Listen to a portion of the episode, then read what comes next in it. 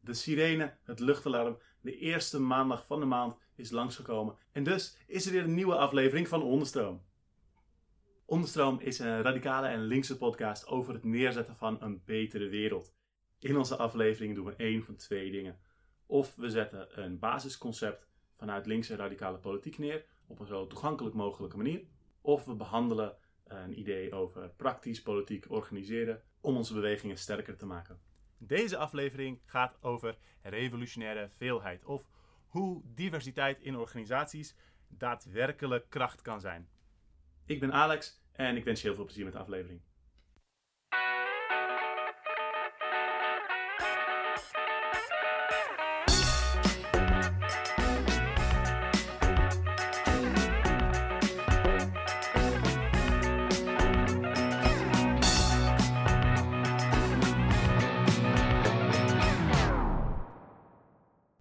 Dus daar zijn we weer. Je verwachtte misschien een vervolg op wat is kapitalisme? Uh, de aflevering van vorige maand. En dan dus waarbij we ingaan op kapitaalaccumulatie. Nou, die hou je nog te goed. Vanwege wat uh, problemen, technische problemen, konden we die nog niet opnemen. Daarom presenteer ik weer uh, solo een eigen artikel over organiseren. Dit artikel verschijnt ook in de Buiten de Orde in de derde editie van 2021. En ik vind het heel fijn dat ze mijn artikel willen hebben. Uh, dus daar zou je het ook na kunnen lezen. En het heet Revolutionaire Veelheid. Deze tekst gaat over de kracht van een diverse beweging van autonome groepen en hoe die elkaar kunnen versterken. Elke vorm van organiseren heeft natuurlijk voor's en tegens. En dit stuk gaat echt over de voor's van organiseren in diverse en autonome groepen. Uh, en ik ga proberen ook om het vol overtuiging te verkopen. En dat betekent niet dat er geen tegens zijn of dat je, als je alleen maar divers en autonoom bent, dat het dan vanzelf goed komt. Ik wil gewoon een aantal argumenten voor deze vorm van organiseren uh, onderstrepen. Omdat ik het gevoel heb dat die argumenten te weinig genoemd worden um, en dat we eigenlijk niet zo goed weten hoe we erover moeten praten. Vooral niet als het gaat om kijken naar grotere bewegingen die op zo'n manier zijn samengesteld. Dus om dat gesprek een beetje op gang te brengen, doe ik een, een duit in de zak Um, zodat er dan nog zeg maar, betere dingen uit kunnen volgen. Qua opbouw ga ik eerst wat verder in op waarom ik dit onderwerp belangrijk vind. Daarna definieer ik revolutionaire veelheid. Vervolgens noem ik een aantal voordelen daarvan, een stuk of vier, elk met een eigen timestamp. Dan vergelijk ik het met haar spiegelbeeld, dus een aantal problemen die ik tegenkom wanneer mensen eenheid in politiek organiseren te veel benadrukken of op een manier waarmee ik het niet eens ben. En tot slot noem ik wat voorwaarden die ik zie voor revolutionaire veelheid. Zeg maar, voor het succes van dat soort organiseren. Uh, dus dingen die je dan zou kunnen meenemen. Mijn hoop uh, met deze aflevering dat we makkelijker over dit soort dingen kunnen praten in de toekomst. En dat we minder naar politieke kracht kijken als, maar even gechargeerd gezegd, als een soort optelsom waarbij het doel is om alles op een monotone stapel te gooien waarvan een bepaald meetbaar cijfer dan hoger is. Zoals van, it's over 9000! En dus is het beter. Ik hoop dat je het interessant vindt. Het is ook niet mijn bedoeling om die term revolutionaire veelheid dan te lanceren als een nieuw concept dat we constant moeten gebruiken als we het over politiek werk hebben. Ik denk niet per se dat we die nodig hebben of dat dit een heel handige is. Maar ik wil alleen die, die kracht van divers en autonoom organiseren in het zonnetje zetten. De term revolutionaire veelheid komt van een soort woordspeling op revolutionaire eenheid. Dat is de naam van een jonge communistische groep in Nederland. Bestaat al een goed aantal jaar. De tekst zelf heeft met hen specifiek verder niet zoveel te maken. Het woord veelheid is een vertaling van het begrip multitude van Negri en Hart. Dat stellen zij voor als een vervanging voor de massa's. Als zeg maar, onze, onze voorstelling van de politieke kracht van een gepolitiseerde bevolking tegenover onderdrukking.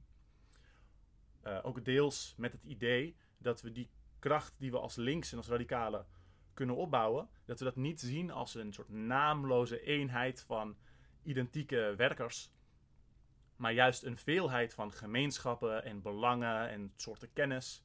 En nou, we vinden diversiteit natuurlijk al belangrijk, maar dat zien we nog niet altijd terug in hoe we nadenken over organiseren. Dus daar gaan we. Revolutionaire veelheid. Of hoe diversiteit daadwerkelijk kracht kan zijn. Veel van ons zijn het wel eens dat diversiteit en, en autonomie waardevolle beginselen zijn. In de praktijk ziet de politieke beweging er in Nederland ook heel soort van divers uit. In de zin, er zijn allerlei grotere en kleinere organisaties die op zichzelf van alles aan het doen zijn. Dus ook als je er niet zo voor bent als een theoretisch punt, moet je iets met die realiteit. En veel van de mensen lijken het moeilijk te vinden om uit te leggen wat de kracht is van organiseren vanuit verschillende autonome groepen. De sociale bewegingen in Nederland zijn ook eigenlijk zwakker dan ze lange tijd geweest zijn. En vaak gaat dit op, op links ook samen met een drang naar samenklontering om naar buiten toe sterker over te komen. Misschien dat we daarom de potentie niet zo zien van een manier van organiseren die we al deels aanhangen. Onder de mensen die juist wel die autonomie en onafhankelijkheid van groepen erg waarderen, is het alsnog ook niet heel gebruikelijk om te praten over hoe dat dan voor een bredere beweging werkt. Uh, waardoor de kracht van zulk werk uh, niet zo makkelijk erkend wordt. En dat is denk ik heel zonde. Want ondanks de brede verrechtsing zien we hier en daar alsnog wel groei en opbouw van kracht op links. En dat heeft natuurlijk deels te maken met algemene polarisering en meer online aanwezigheid en toegankelijkere outreach van links. Dus maar ook wij snoepen mee aan de taart die BreadTube heeft gebakken. Um, en live zien we de groei vooral op het terrein van autonome groepen die op gelegenheidsbasis samenwerken.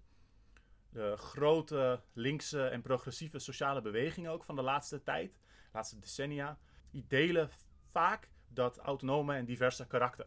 De actieve groepen hebben meestal een structuur waarmee ze lokaal vrij kunnen bepalen wat ze zelf doen. En verschillende groepen doen dan ook andere dingen en hebben daar helemaal niet per se volle enigheid over. En als we dus ook kijken naar grotere bewegingen van de laatste decennia in het, in het Westen, maar ook wel in het Midden-Oosten, uh, zie je dat eigenlijk ook. Dingen als de Vijf Sterrenbeweging in Spanje, Occupy, de gele hesjes in Frankrijk.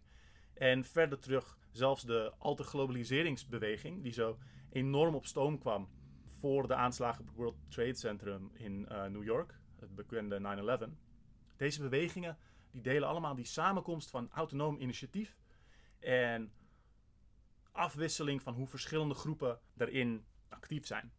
En dat zonder dat alles allemaal gecoördineerd hoeft te worden. Delen ze allemaal dat er ruimte is voor verschillende opvattingen, verschillende tactieken, manieren van werken en verschillende doelen. Zolang ze enigszins door één deur kunnen qua uiteindelijke doelen.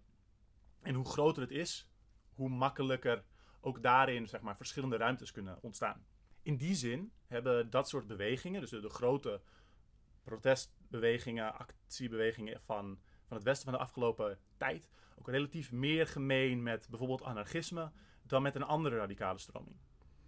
Um, en misschien is dit ook een reden voor de relatieve groei van anarchisme tegenover andere radicale stromingen. In Nederland is dit inmiddels vrij duidelijk de grootste radicale stroming geworden. In ieder geval als het aankomt op actieve mensen, op actieve groepen, op het aantal acties dat plaatsvindt, het aantal eigen demonstraties. Qua aantal is het misschien niet de grootste, maar wel de meest georganiseerde en degene die het meeste gedaan krijgt. Binnen activisme vind ik het eigenlijk vrij ongebruikelijk om het over concrete vormen van organiseren te hebben. En dat is denk ik een groot gemis. Omdat een van de belangrijke dingen is die we doen, dat organiseren. En het is veel normaler om te praten over abstracte ideeën of dingen waar we tegen zijn, de issues, zeg maar. Dan om te kijken naar hoe we zelf als beweging functioneren. En bij mensen die wel graag meer praten over het organiseren zelf, zie je ook vaak meer een, een voorkeur voor een, een hol soort eenheid. Waardoor je naar buiten toe sterker lijkt.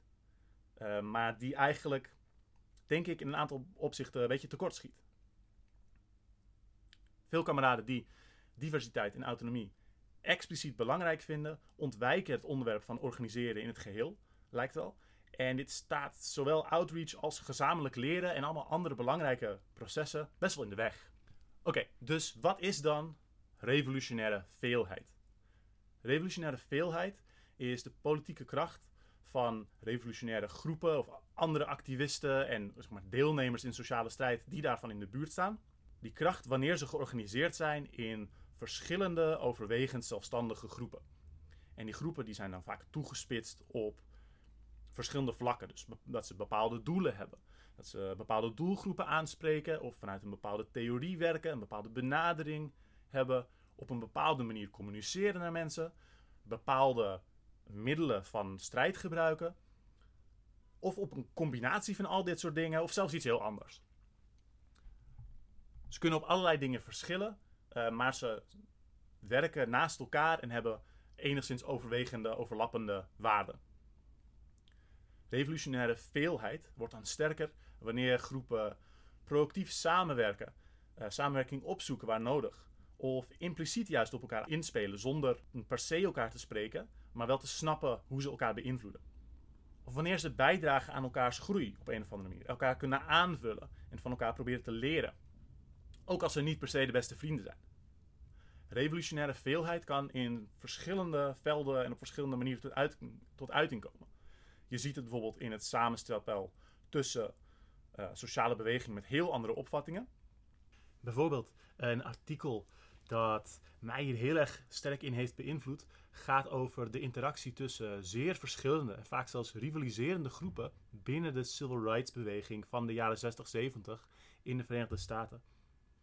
En het beschrijft die diversiteit en die van rommelige overlap en die afwisseling uh, tussen die verschillende groepen ook juist als een bron van kracht voor het geheel. Dat artikel is uh, Movements of Revolutionary Change van Gerlach. En er staat een link naartoe, uh, naar dit artikel bij de show notes.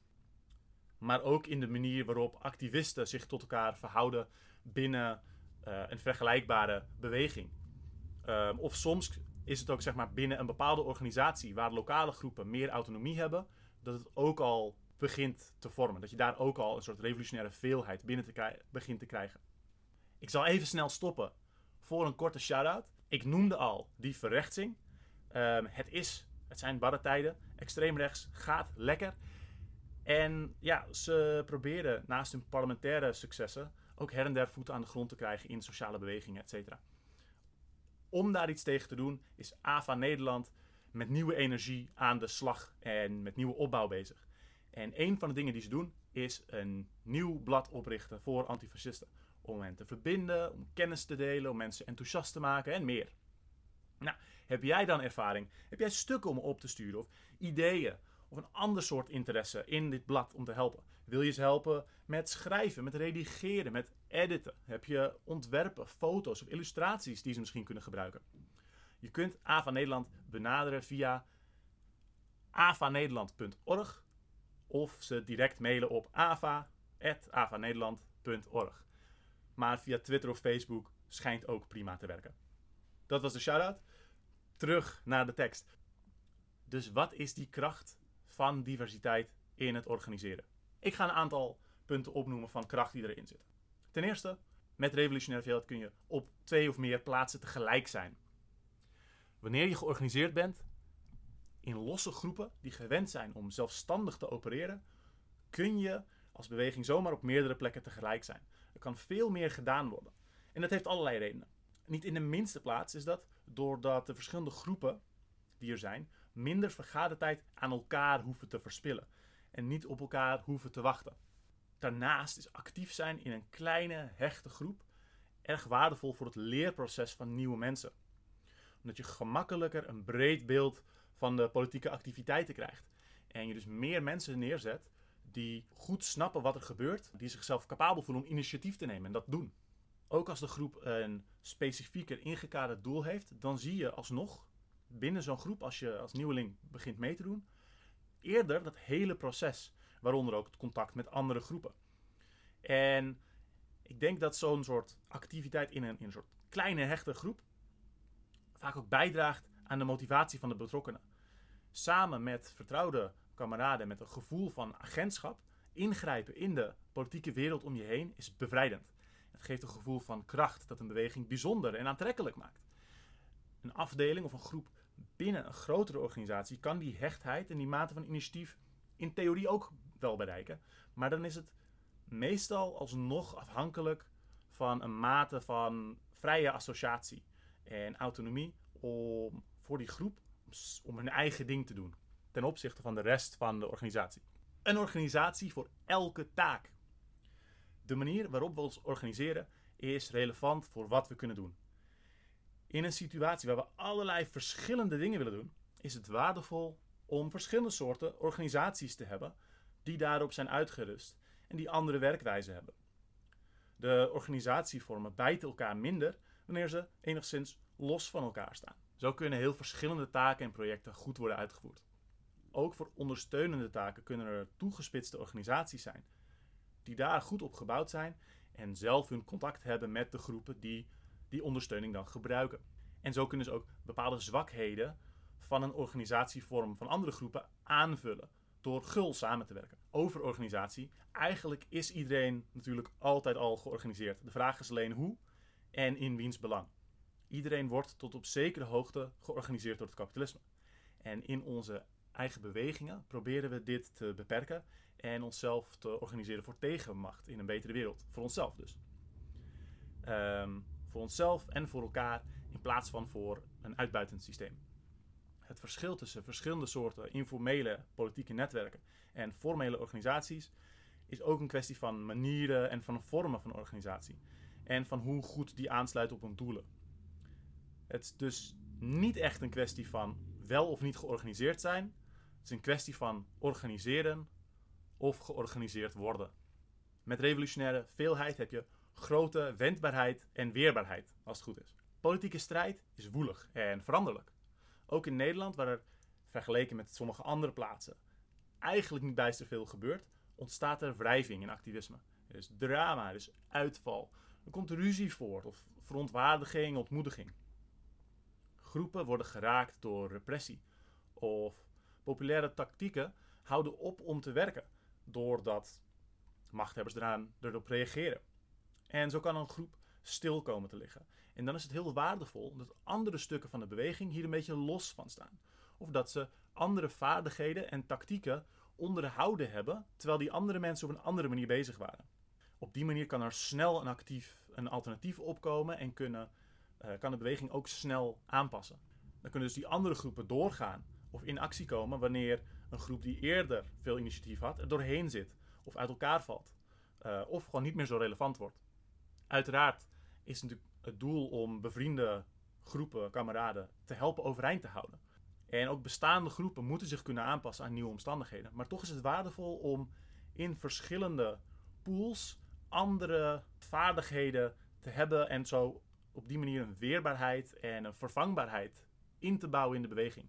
Ook wanneer meerdere tactieken tegelijkertijd effectief zijn, zijn die niet altijd binnen een enkele organisatie te combineren. Bijvoorbeeld omdat ze samengaan met een bepaald imago en een boodschap naar een breder publiek. Dan kunnen verschillende houdingen vanuit één organisatie ongewenst verwarrend of contraproductief zijn. Verschillende organisaties kunnen dan juist hun eigen plan trekken en hun eigen imago en communicatie neerzetten zonder dat dat elkaar bijt.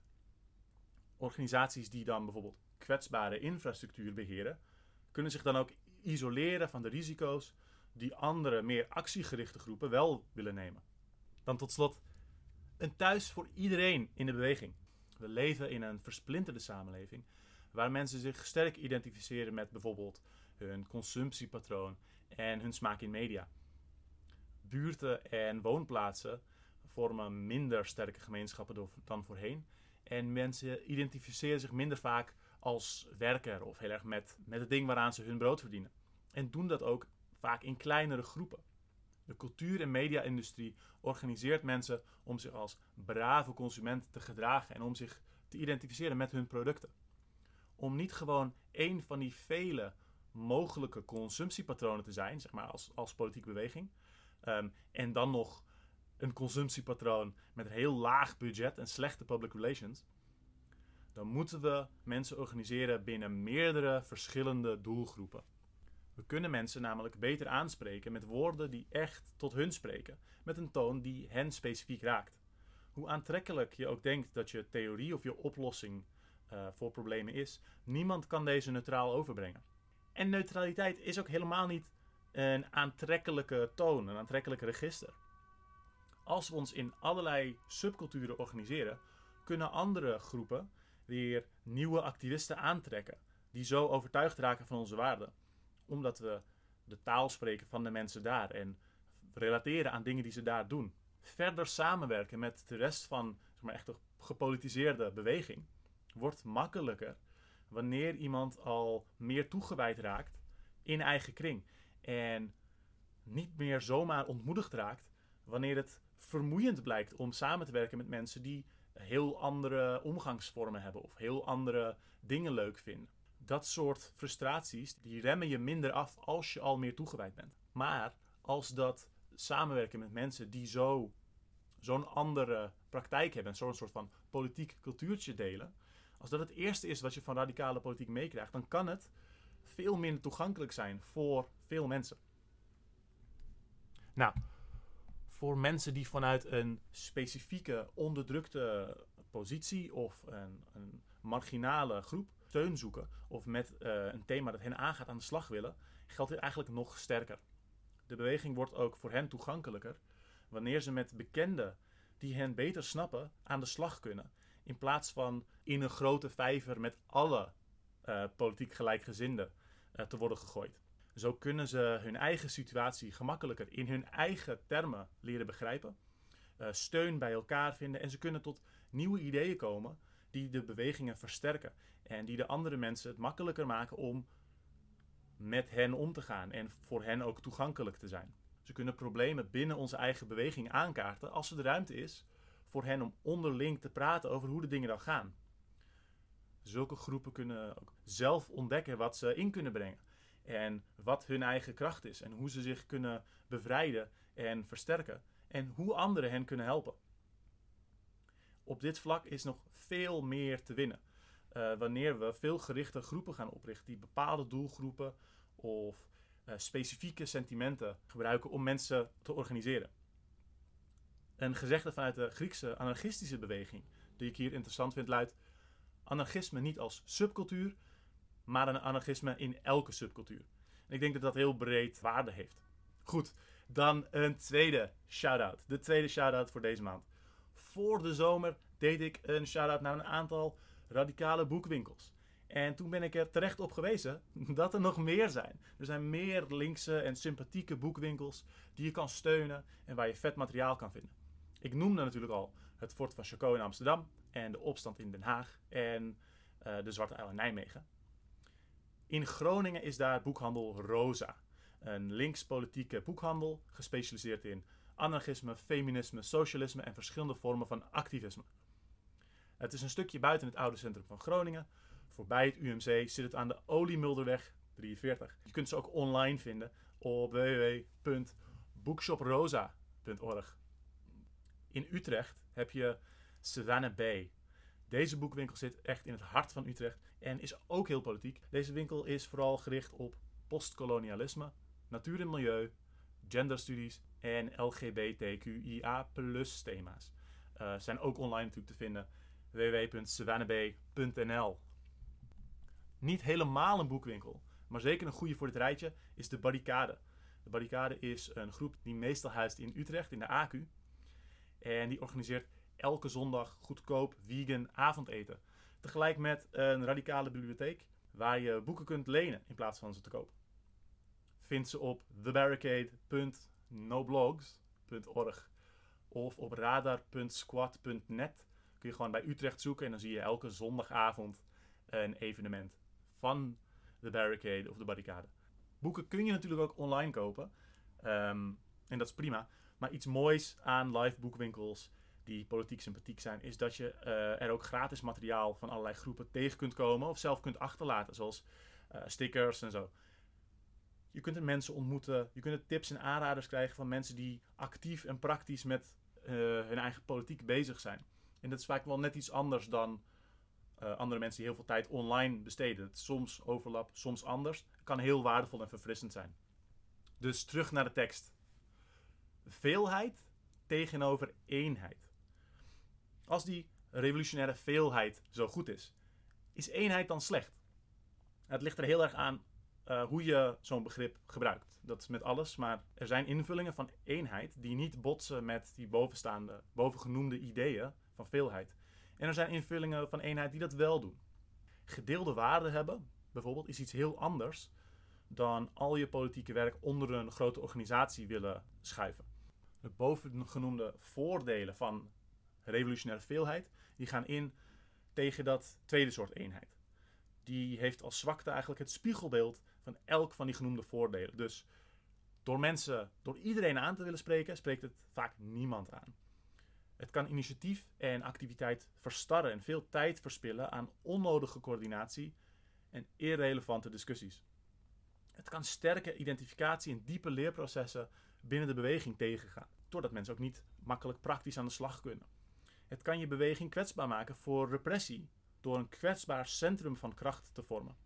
Bovendien kan zo'n verenigde organisatie lekker alle eieren in een mandje gooien en gemakkelijk roofbouw plegen op de onderliggende sociale infrastructuur waaruit het haar kracht put. En juist wanneer alle eieren zo in één mandje liggen, is het gevaar van cooptatie extra groot. Het kan leiden tot een nauwe selectie van vaardigheden binnen de beweging en zo een beweging ook minder wendbaar maken. Wanneer mensen het belang van eenheid noemen, zijn er natuurlijk ook waardevolle punten die ze nastreven. Het gaat bijvoorbeeld om kwesties van coördinatie, uh, waar het nodig is, en van elkaar kunnen aanvullen en samenwerken.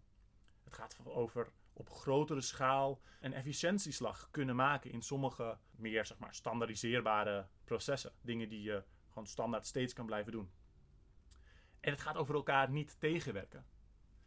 Dit zijn meestal waardevolle dingen, maar ze zijn niet het enige dat, dat telt. Ook roepen groepen heel snel dat anderen hen tegenwerken, wanneer ze eigenlijk makkelijk naast elkaar kunnen staan.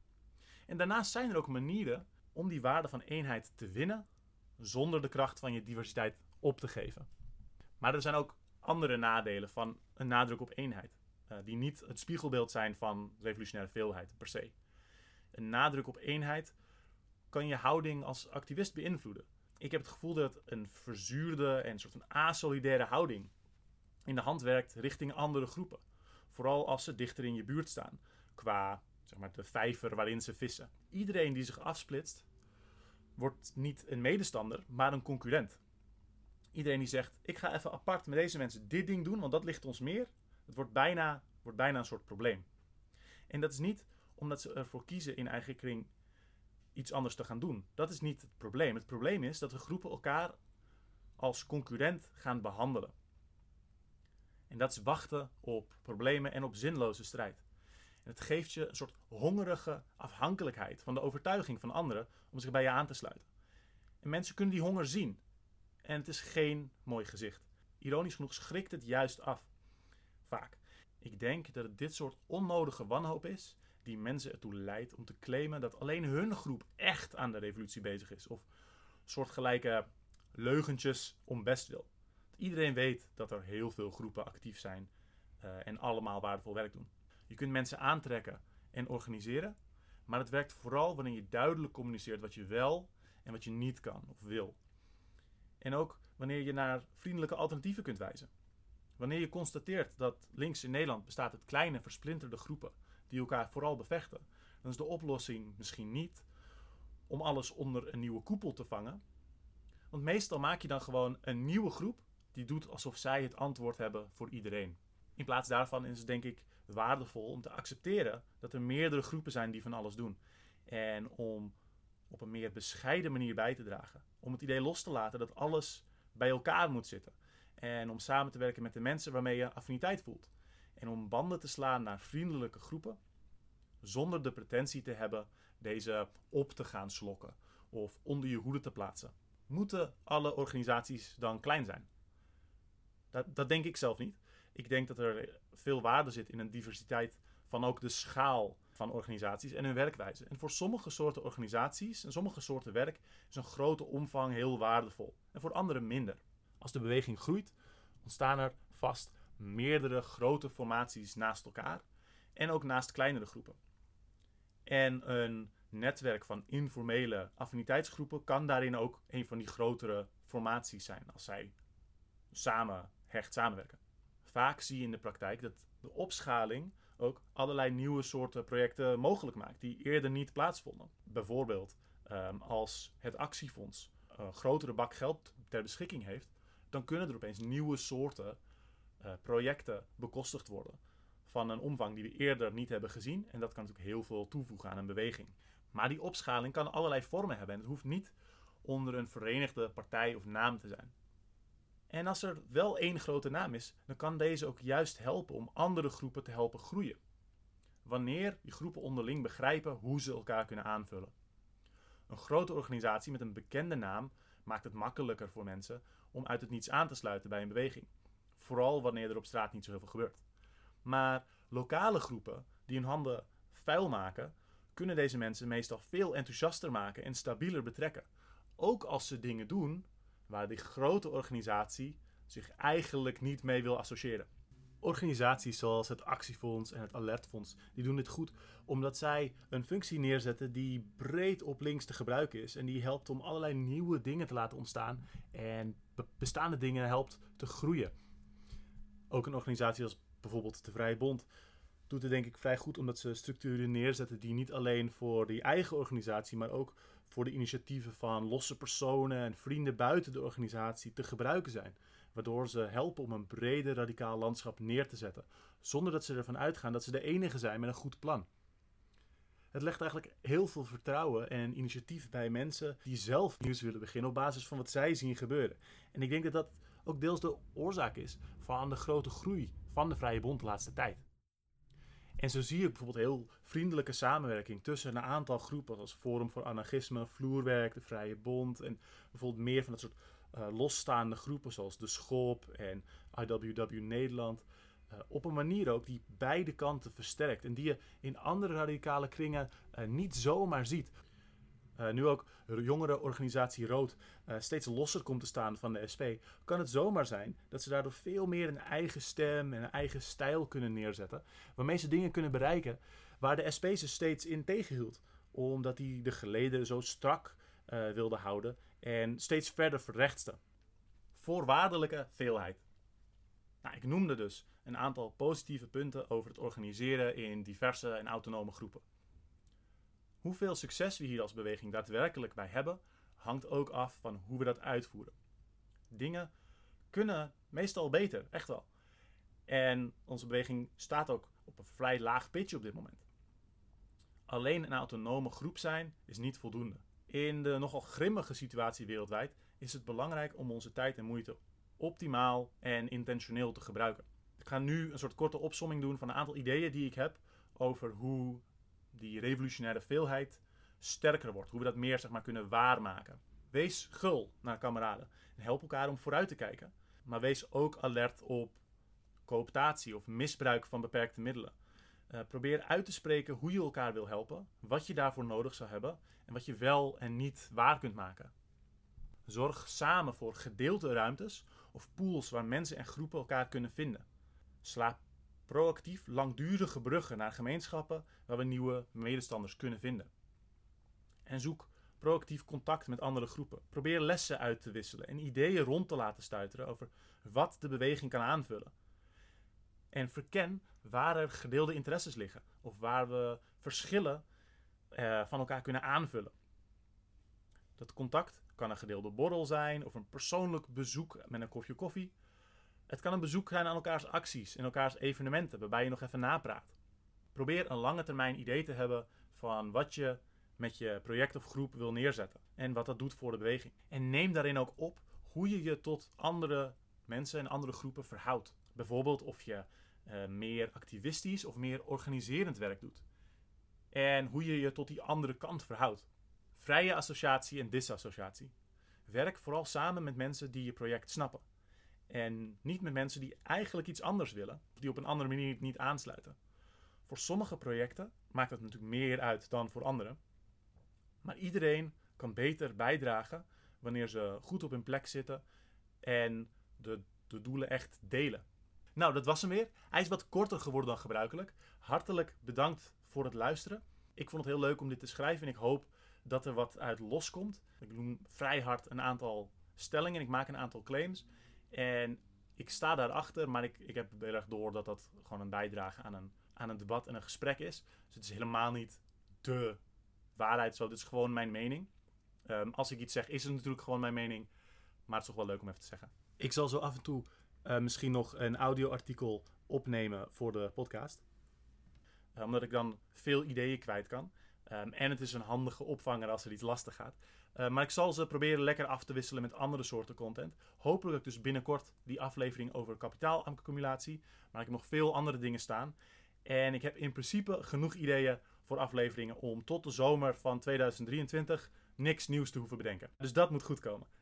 Vind je onderstroom leuk? Overweeg dan om iedereen die je kent ermee te pesten tot ze je helemaal zat zijn.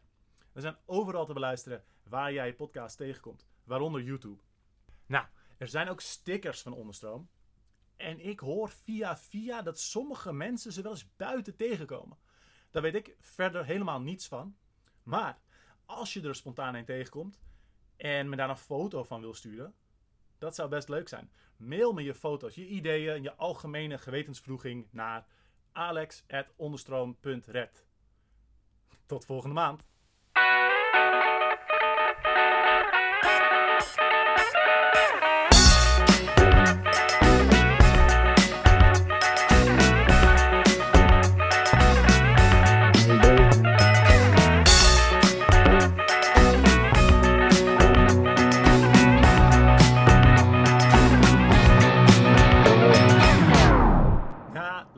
Nog bent. Hier een stukje bonus. Dus, ik ken een nieuw soort eh, gescript grapje in het Engels. Het is een beetje zoals een knock-knock joke, maar dan anders. Je gaat zo'n scriptje af. Ehm, nou, het gaat zo. Hey, so I'm in business. Oh, you're in business. What is your business? Uh, I'm in uh, podcast reviews. Well, how about that? How is business? Uh, it's mostly hearsay.